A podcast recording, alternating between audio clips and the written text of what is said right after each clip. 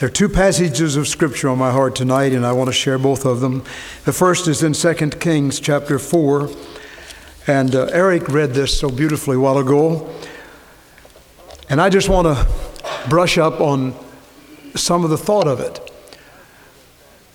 Elijah was God's special man. He was the prophet. The Shunammite woman had a need. And as he passed by from time to time, the Shunammite woman said to her husband, Let's build a little cabin onto our house. We'll call it the prophet's chamber. And when he comes by, we'll ask Brother Elijah to stay here. How beautiful that is. Well, Elijah came from time to time and would stay in that little cabin. And uh, he sort of felt there was a need in that home and didn't know what the need was. And so he said to his servant Gehazi, You ask the Shunammite woman to come here and stand in the door and, and ask her what kind of a need she and her husband have. I just sense there's a need there. Well, the Shunammite woman was a little bit uh, hazy in what she said, and finally she said, Sir, we have no children, and my heart longs for a son. Well, Elijah was close to God. And if you read much in the Bible, you'll read that those men who were very close to God had somehow a through line, like a telephone line to heaven. This was true, has been, it was repeated many times in the Old Testament. And so God gave Elijah the faith and the permission to say to that Shunammite woman, next year at this time, you're going to have a son. Well, she was thrilled. And sure enough, a year later, the son was born, and he grew up, and they were things were so happy at home. Then one day he came in after lunch, had a severe headache, and he died. And of course, a terrible shock and tears and hurt. But that Shunammite woman was a woman of faith. And so she said to one of her servants, You go get me an, an ox, an animal, an ass, and I want to saddle it, and I'm going for a ride. Well, he went out to the, I guess, the barn, and the husband said, Where, where is my wife going? Well, the servant said she didn't say where she was going, but she just asked me to saddle this animal and get it ready. And so, without saying anything, she took off. And she came with all speed and came to where the prophet was. And when she met him, he said, uh, Is it well with thee? Is it well with thy husband? Is it well with thy child? And she answered, It is well. Now, in the heart of her heart, she knew it wasn't well. But that was a woman of faith. So she began to say to the prophet, You mocked me. Did I not tell you that I couldn't have a son and my son is in trouble? He, he's, di- he, he's dead. And I don't know what to do about it. Elijah got up. First of all, he sent Gehazi ahead and he said, You go and find this son and I put, uh, put the uh, sword on him and just stand there and, and uh, check him try to get him back. Well, Gehazi went with all of his might and he came to the place and he found the, the boy was dead. Elijah came. And I want to tell you, things change when God comes on the scene. A lot of things are different. And Elijah went into that chamber where the boy lay. And the boy came back to life. Now, that doesn't occur many times in the Bible, but it occurs enough to know that God is still in charge of everything. This was a home where the Lord was in charge. And you'll notice that that woman was a woman of faith. Tonight, I want to just share with you uh, some of the friends of the home and some of the enemies of the home. The Shunammite woman had a home, and she had some friends of her home and she had some enemies of the home. And you know, uh, yesterday, I believe it was yesterday, I was meeting with some of our young people and I just asked them, uh, what do you think are some enemies of the Christian home? What do you think are some enemies? And a long list was given. Somebody said adultery. Somebody said misuse of the television. Parents not in unity. Father and mother changing roles. Pornography. Profanity. Worldliness. The world, flesh, and the devil. Women working out. Alcohol. Sports worshiping desecration of the Lord's day, sin, divorce, neglect, peer pressure, gambling, all those things are enemies of the Christian home. And I want to tell you, our homes are being attacked by each one of these areas. These are enemies of the home. And I think if you would uh, put them all together, you'd come up with three big enemies. Number one, faithlessness. Faithlessness. The woman, the Shunammite woman, was a woman of faith. When she had a need, she said to the, Shunam, to the uh, uh, prophet, Here's my need. And uh, she had that son. And when the son was half grown, he died.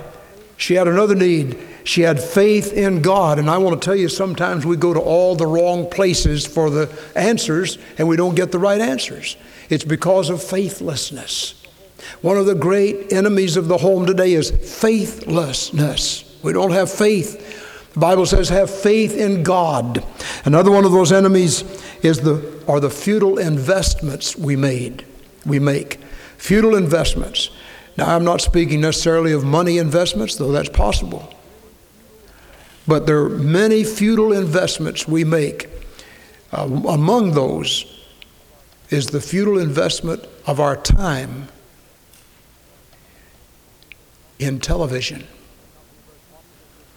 That may not be a very popular thing to say, but some people are just glued to the television.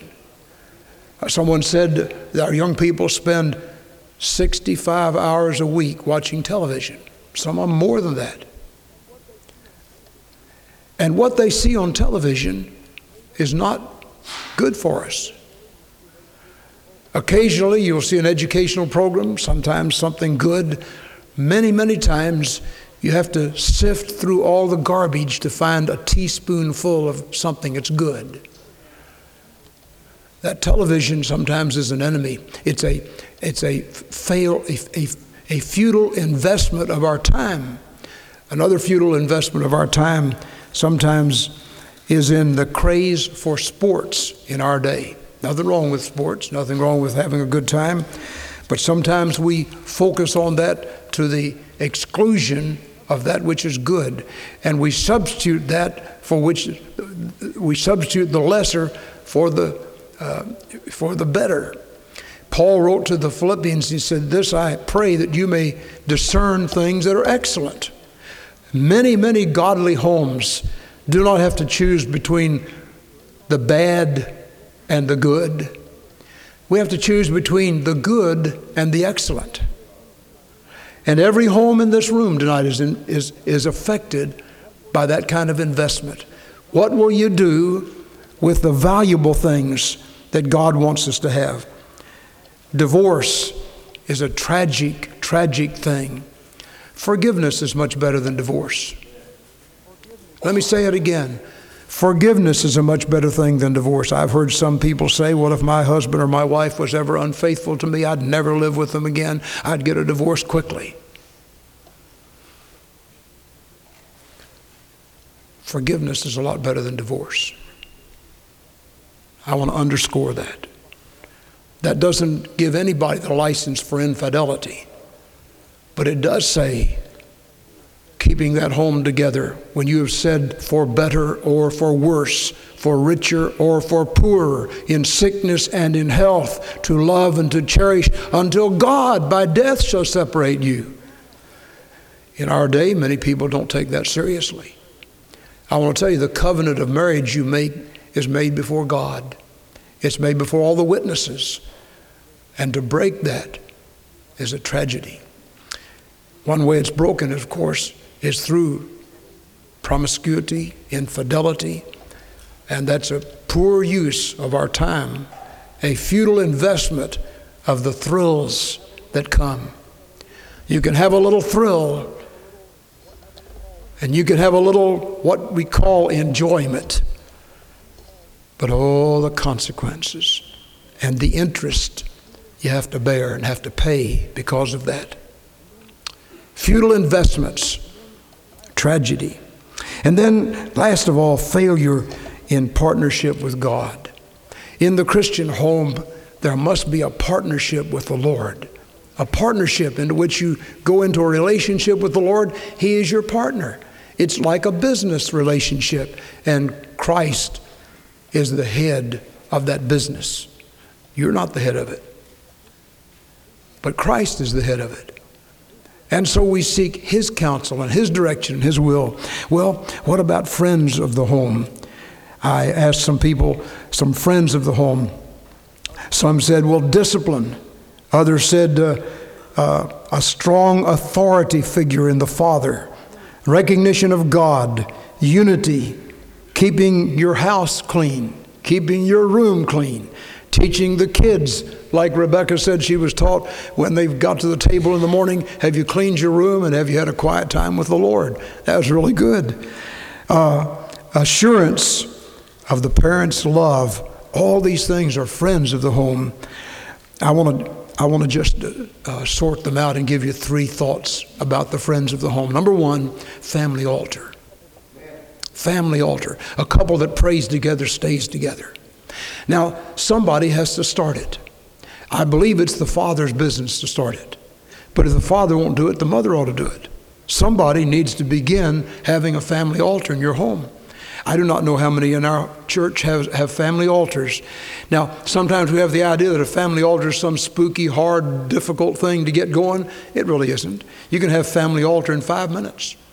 You can have family altar in 30 minutes. It can take an hour, whatever. But you can have family altar right at the breakfast table or at the supper table or just before you go to bed at night or when everybody comes home in the afternoon or whenever. You can have, it takes strong personality to say, I'm going to barrel through this schedule. I'm going to do it regardless. I'm going to have a family altar. Kids can start it. It's very hard for a mother and daddy to say no to the son or daughter they love when son or daughter comes and says, Mom and Dad, could we just pray together? Could we read the Bible and pray together for about five minutes? Most parents wouldn't say no to that. Somebody needs to start the family altar. And a couple that prays together stays together. Secondly, freedom from guilt. That's a friend of the home. There's only one way to be free from guilt. Every one of us is guilty. All of us have sinned and come short of the glory of God. Every one, there's not a just man on earth that doeth good and sinneth not. All we like sheep have gone astray. We have turned every one to his own way, and the Lord hath to lay on Jesus the iniquity of us all. There's only one way to be free from guilt. Number one, trust Jesus Christ as your personal Savior. Invite Christ to come in. He's the sin bearer, He's the one who took all your sins and they were nailed to the cross. And when Jesus died, He died for all of our sins, every one of them, past, present, and future. All my sins are gone, all because of Calvary. Place your guilt on Jesus. And then, after you're saved, there's going to be times of sin. Sin will creep in. The world, the flesh, and the devil are the three chief enemies. And those things will creep into our lives and try to eat out our life uh, blood and our spiritual uh, tranquility. And what we need to do is take those to the Lord. When you have sinned as a Christian, what do you do about it? Curl up in a knot and die? Now, you may not agree with what, all I'm going to say to you tonight. You have a perfect right to disagree, and, and you may be more wise than I am. But through observation and counseling through the years, I just want to share this with you. I do not believe that it's necessary for a woman to tell every detail of her life to her husband, nor for a husband to have to tell, tell every detail of her, his life to his wife. You do need to tell it to Jesus. Take it to God. Give it to Him. If, you're, if you have a sense of guilt in your life, take that thing to the Lord. If we confess our sins, He is faithful and just to forgive us our sins and to cleanse us from all unrighteousness. He'll do it. And He'll do it just like that. He'll forgive you. And beloved, when your sins are under the blood of Christ, you don't need to accuse yourself. And when the devil comes again to try to accuse you and hurt you and dis- defame you and discourage you, send him to Calvary. A black woman was telling the story about her encounter with the devil. And she said, I was free from sin. I was free from the guilt of sin. And somebody said, But what do you do when the devil tries to accuse you of, of, of sin, of some guilt that's in your life?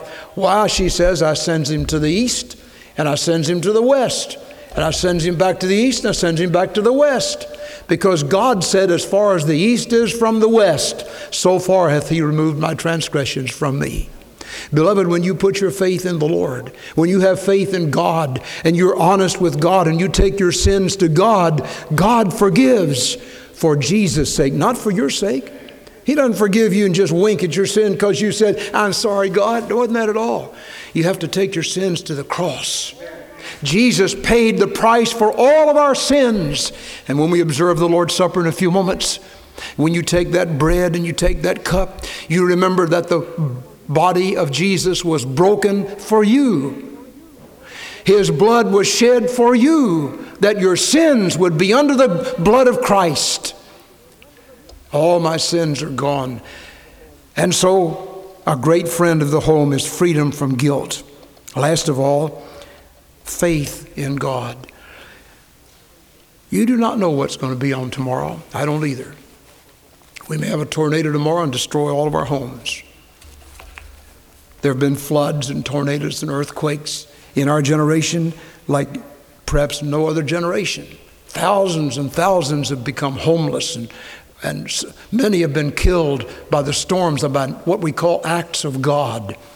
But we have to trust God. Just place our faith in God. When a couple stands at the marriage altar, I often tell them, You do not know what the future is going to hold, but you know who holds the future. You know the Lord God, He's in charge. And if you'll have faith in God, somehow He'll take care of it all, and God will watch over you through the years ahead. Now, there are times when trouble comes, there are times when disaster comes. What do you do in times of disaster and trouble? You still have faith in God.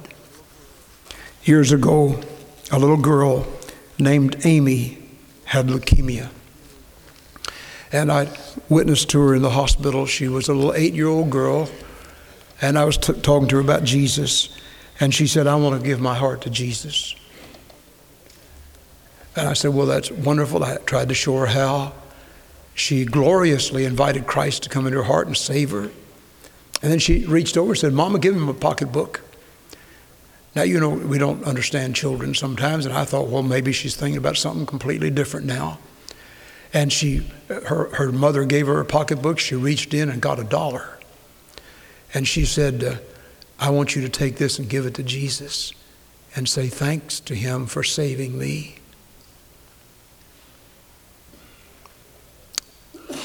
Went to see her one day and she couldn't see. That leukemia had affected her eyes.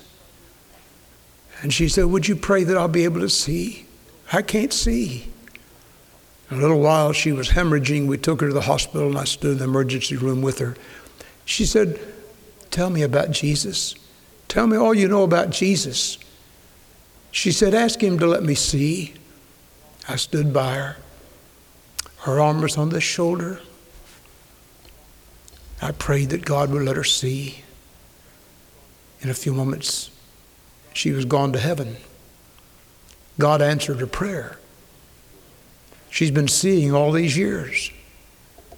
God does answer prayer. She had faith in God. I talked to her mother and daddy after that. They were brokenhearted and hurt. But they were a couple that had faith in God.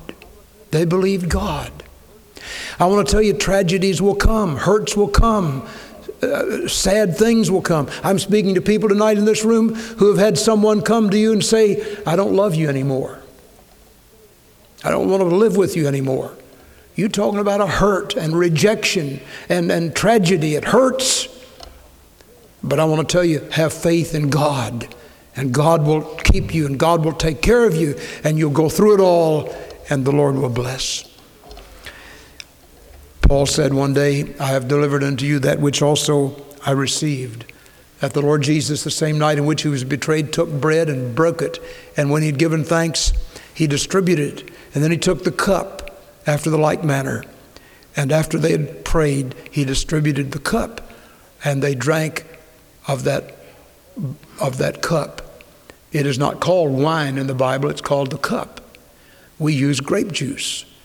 And in that, uh, in that symbol, Jesus was saying to his disciples, As oft as you eat this bread and drink this cup, you do show the Lord's death till he come.